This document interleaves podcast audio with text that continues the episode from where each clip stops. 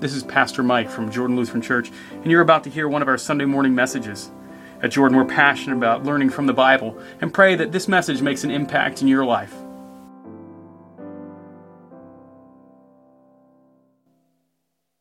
Grace, mercy, and peace to you from God our Father and Lord and Savior Jesus Christ.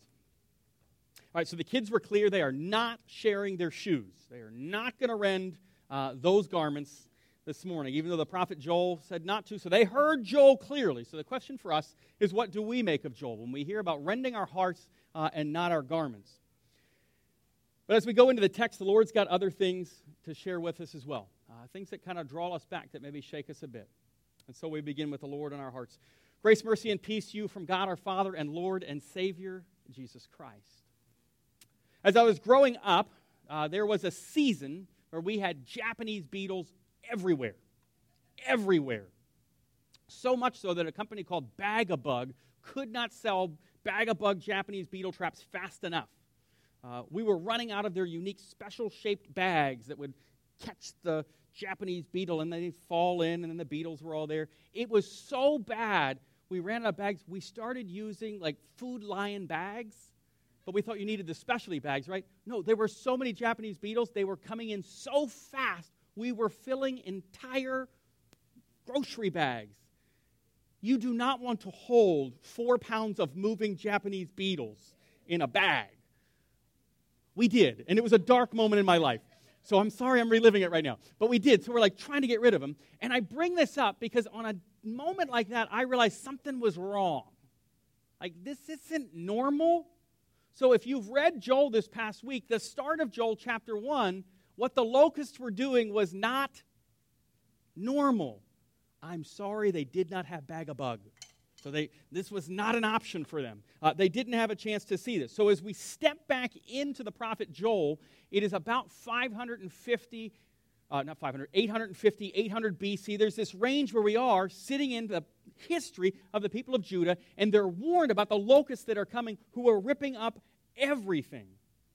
Now, what's interesting they're ripping up everything, and this is hard for us to imagine. I was just reading an article in the last couple days uh, about the farmers in the Midwest who are very upset about the floods that most of you forgot about. You're like, oh, the, yeah, that's, I knew there was something that happened there. They planted how much corn? Yeah, I mean, close to nothing. Like, yeah. So, so problematic, but we don't live that way. How many of you have eaten an ear of corn this weekend or have plans to eat one? And when you ate it, did you think, oh man, Nebraska. Okay, a couple of you. Others of you thought what? Well, like, yeah, some of you like, I had sweeter. Um, it's okay. Maybe it'll get even. I mean, just our, our mind wasn't there. But for the people of Judah, what happens with the locust is it's so severe, everything's wiped out. If you got your Bible, open up. This is Joel chapter 1. Joel chapter 1, verse 4 and 5. Listen to how the prophet describes these locusts coming in. It's not Bag-A-Bug. This isn't Japanese beetles. These are locusts wiping out everything. What the cutting locust left, the swarming locust has eaten. What the swarming locust left, the hopping locust has eaten. What the hopping locust left, the destroying locust has eaten.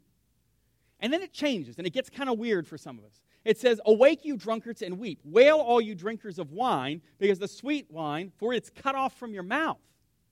See, all the party animals in town who weren't even farmers, they're upset now about farms for only one reason the wine's gone, because the grapes are gone. And sweet wine can be made a little bit faster than some of your stuff that may get aged a little bit. So it's the fact that the stuff that you have to constantly be making, guess what? We're not making it. Now, if you cut off someone's supply of something they really like, they get very, very upset. Uh, was at a, a, place this past weekend. The gentleman talked about a supply he was running short of, and he said, "Man, I don't want to run out of this because I run out of it. I start getting phone calls, and then I got to call the distributor, and I got and we got to find out if we have it." Well, in Joel's case, guess what? They're out of wine, and people are. you guys are so delicate. Um, you know, upset. Obviously, they're okay. They just they sent in an email response to support. They were very gracious. They said, "It's okay. We understand. This is a catastrophe." What did people do? Man, they got ticked fast. They pulled like a 2019. They sent it on social media. Who can believe that they didn't have backup wine? This is terrible. They should have known. You know, and everyone was all set there in Twitterverse crazy with anger about how the farmers in Judea should have known that this was going to happen and they weren't prepared for the locust. You only laugh because you're like, I would have sent that. Yeah, you're right. Yeah, why didn't they do that?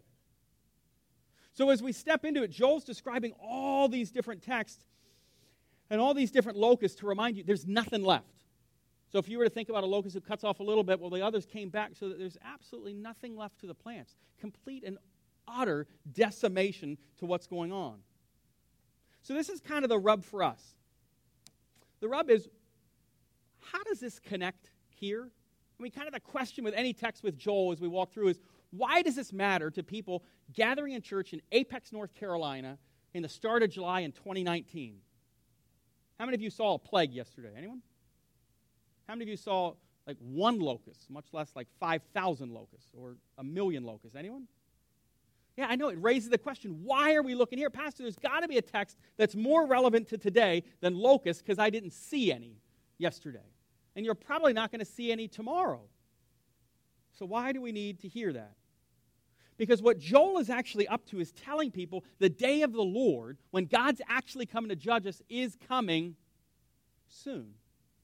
And these are little warnings that if you, if you don't listen to what God's doing, it's going to happen. The problem is we get very much lulled into a sense of security and comfort. We create our own comfort so that we're not worried about what's happening because we don't have locusts. And you know what? I have ears of corn this afternoon. And some of you are like, and I have three bottles of wine. and someone's not going to say it. They're like, I got 20. Mm-hmm.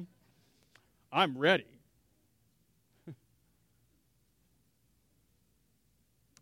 but see, that's the problem. We figure we've got it all fixed, which is what Judah thought. They figured the locust didn't matter because this was going to be just some kind of minor thing and we could fix it. All we have to do is elect a new politician to lead Judah next time and they would be prepared. Because when all else fails, blame the who? Yeah, that's right. You guys should know this. When all else fails, blame the politicians. They're the problem. This must be it. We must have elected the wrong person. That's why we have locusts. They weren't prepared and they didn't set up barriers to care for locusts, and there weren't like locust zoos to care for them. There's no such thing as a locust zoo, I know that. Uh, but as we sit there, we get so tame to realize that there aren't problems. Like you, you're not really worried right now about the floods. I mean, you're just not. Some of you know about them, but you're not worried about the ones that happen in the Midwest. But there are hostilities in the world today. Joel talks about hostilities. Now, some of you are aware of them, some of you get way too worried about them. But our nation and Iran, not getting along real well right now. Hong Kong and mainland China, not getting along. I mean, very serious tensions that kind of play out. Is North Korea good with us right now or not? I don't know. And the truth is, I don't think many people know. But you can kind of get worried about these different things. And here's what Joel's doing he's speaking to a world that has nations that are doing what? Jarring heads with each other. But you sit there going, 800 BC, I'm not worried about Assyria. I'm not worried about uh, anyone. I'm not worried about Egypt. I'm not worried about those different things. I know you're not. But I bet you're worried about Hong Kong and China, or maybe you're worried about Iran, or maybe you're worried about North Korea, or maybe you're worried about Mexico. I don't know. Maybe you're worried about immigrants who are coming across the board. There's lots of things that you can worry about. You guys are all like, I was doing so good this morning, not worrying about any of those things. And then you brought it up. Man, come on, Pastor. sorry. I'm sorry. But I bring them up because Joel's trying to shake people at the point where they're worried. That's what he's doing trying to let them know God's bigger than these things that sometimes captivate you. Someone in here is like, man, I can't believe I'm not watching the news right now. When I can finally get out of church, then I can reconnect with what's happened.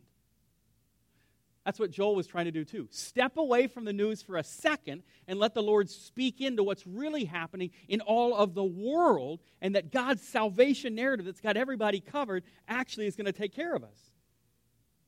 Do you remember a few weeks ago we read Daniel? Anyone recall? We read a book called Daniel? You at least remember that. Okay. Do you remember a king named Nebuchadnezzar? Oh, maybe you guys are remembering more than I recall. This is good. All right. So Nebuchadnezzar, when he comes in, is actually speaking to the people, and he talks to them about all the nations being gathered uh, together. Nebuchadnezzar's got this huge pool of people. Now, do you remember what gets Daniel in trouble, right?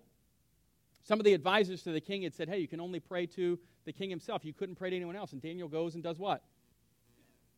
Daniel goes off and prays. He worships. Daniel worships the God of Abraham, of Isaac, and of Jacob. And when he does so, it actually gets him into trouble. But then God, through the prophet Daniel, says, I got bigger eyes. I got eyes for the entire world. I don't have eyes just for Babylon. How many of you like Christmas? Any Christmas likers in here? All right, here we go. Did you ever consider that Daniel actually gets sent into captivity? And he's sent into captivity there in Babylon, that some of the teaching is there in Babylon actually stays. You guys know where Babylon is, roughly? Yeah, it's a little bit further east than normally we place most of our Bible stuff. Anybody know people who come from the Orient? We three kings of Orient are. Anyone wonder how it is that these kings of Orient are knew anything about the promised Messiah? Anyone ever wonder that? Maybe God had set it in that Daniel and others who were there and took that wisdom and knowledge of God, that it actually did what? It took hold and people were hearing it. My point is, God's not just worried about one nation. See, on a day where the songs this morning, I don't know if you noticed it, our attempt in putting songs was realizing He's the God of what? The Lord of all nations and all people and all races. And God's doing this bigger cosmic thing that some of us aren't comfortable with. Because we really, I mean, because this week, let's be honest, this week was all about what? USA, USA, USA. We're the only nation. Anyone ever been to another nation? Do they exist? Yeah, they do. I love our nation. I do. But it is a neat thing. What I love about being a Christian is I have lots of friends who are where? You guys should know this. Other nations. And we're actually friends. You can be friends with people from other parts of the world. This is novel for some people. For others, you're like, I mean, some of you are like, I don't need to go further. Uh, we had one lady I knew growing up in church. I was told she had never left our county. I, literally don't even know how that is possible. She had never left the county. When I asked her, she's like, nah, you know, didn't need to, there's no need. Family comes to me. I mean, it's just a, a different world. But what God's doing in this world is letting us know He's got bigger things. Now, as we go through the text, take a look at where it actually uh, is heading us. It's heading us into a place that to make this change that God's got bigger things, we have to be shaken from the worldview that we can fix everything. See, the idea that tells us if we elect this person, things will get better. That's something that God's trying to shake you from. Here's another one. If the project only follows my plans, then it will work. Or here's another one size. If only the people would do what I want. See, all these things are, if it just happens the way I want, the way I want, the way it's viewed in my mind, my plan, my, just all these different things. God's shaking the people in 800 BC and says, I already have a plan. But as human beings, what are we doing? All right, God, so I've got this 14 year plan laid out. It's all set, and God's going, 14 year plan, 20 year plan. I already wrote the plan from beginning to end. I am Alpha, I am Omega. I got this. But as human beings, we said, Well, that's cool that you got it. Have you read my plan? I mean, we're funny like that. We're very interesting. Joel 2:13 as we talk to the kids, Yet even now declares the Lord, return to me with your heart, with fasting, with weeping, and with mourning. Rend your hearts and not your garments. Can you imagine? This is the return the prophet asks. This is not an excited return.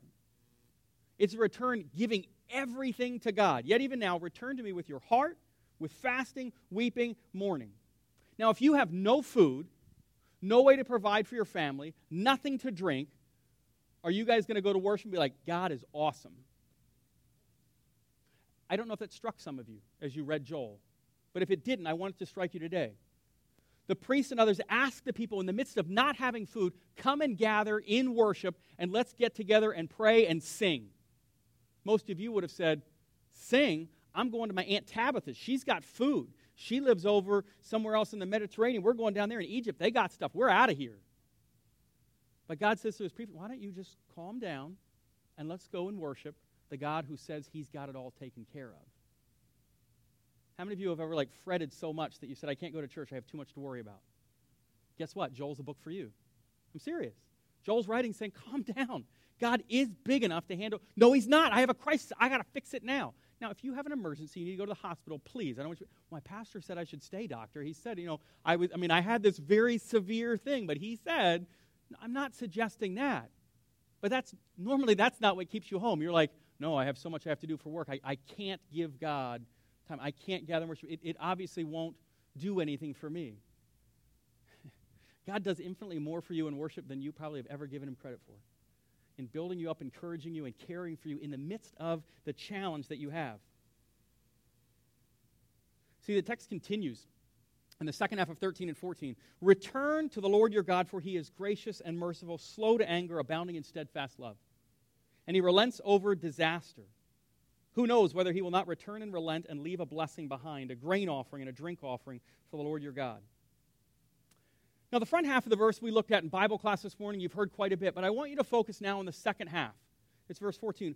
Who knows whether he will not turn and relent?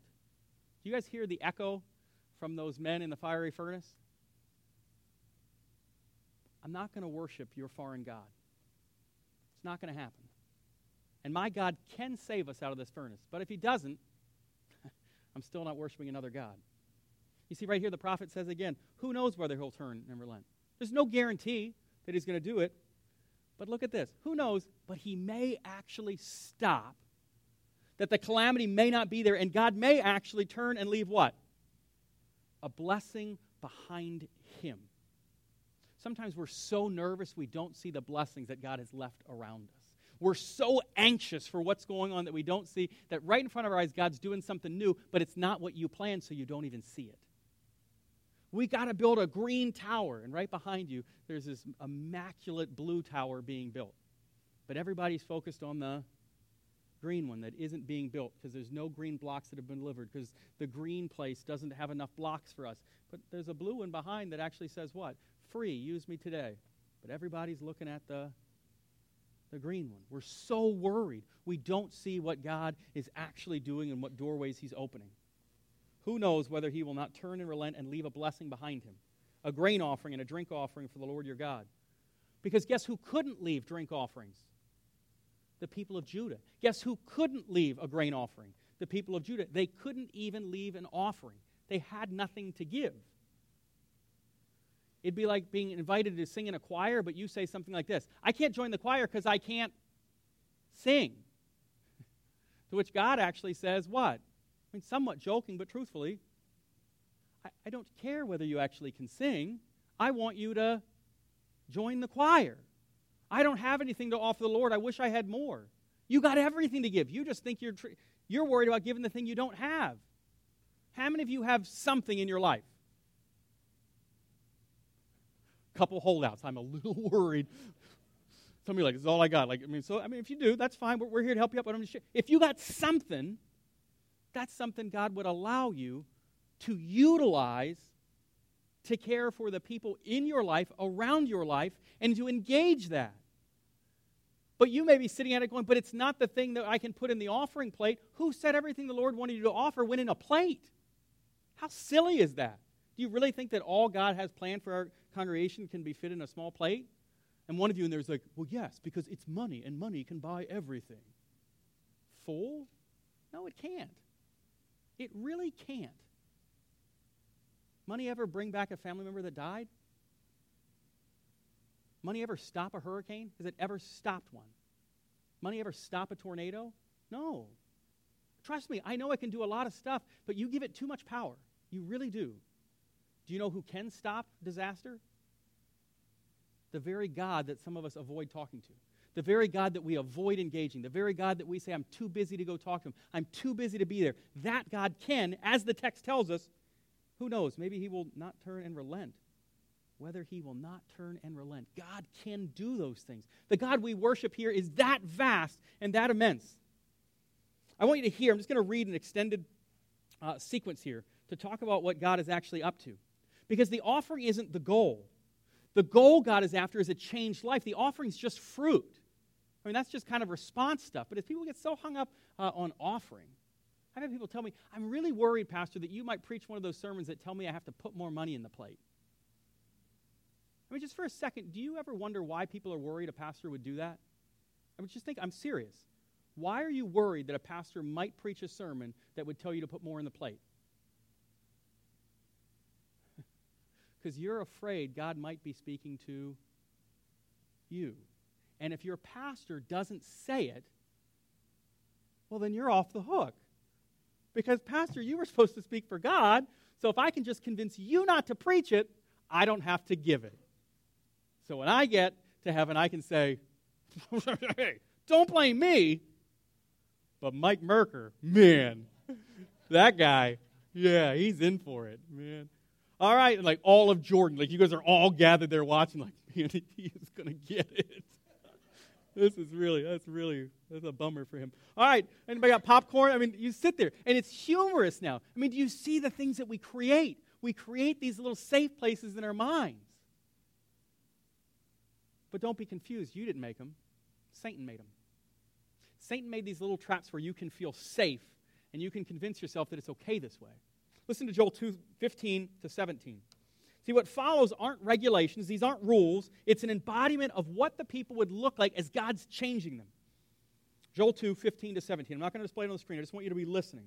Blow the trumpet in Zion, consecrate a fast, call a solemn assembly, gather the people, consecrate the congregation, assemble the elders, gather the children, even nursing infants. Let the bridegroom leave his room and the bride her chamber. Between the vestibule and the altar, let the priest, the minister of the Lord, weep and say, Spare your people, O Lord, and make your heritage a reproach, a byword among the nations. Why should they say among the peoples, Where is their God? Do you catch what God's up to? It's a cosmic vision of all God's people together. Did you even see what he does when he calls together? So they're in crisis, and they say, Bring everybody together, including who? Women who are nursing, which I thought in churches, weren't we told very clearly, like churches have to have a nursing station, right? We can't, we can't have nursing mothers actually in worship, right? That's, that's not allowed. And it also says children should be in worship, which we can't have that, right? Children have to be away from us. You do catch the sarcasm, right? Like someone online is going to be like, what a terrible church. I mean, honestly, they are really a bad people. So just being clear so they hear. No, but this is a picture that Joel's giving. He has everybody assembled together because God cares about who? The little infant, the young child, the parent, the grandparent, and they should all be where? All together listening to God's word because God does stuff when his word is preached. That's what God promises. Have them all together. Spare your people, O Lord. The priests are crying out, Spare your people, O Lord, and make not your heritage a reproach. Because at that point, Israel and Judah are wondering, hmm, maybe we don't have as much power as we thought.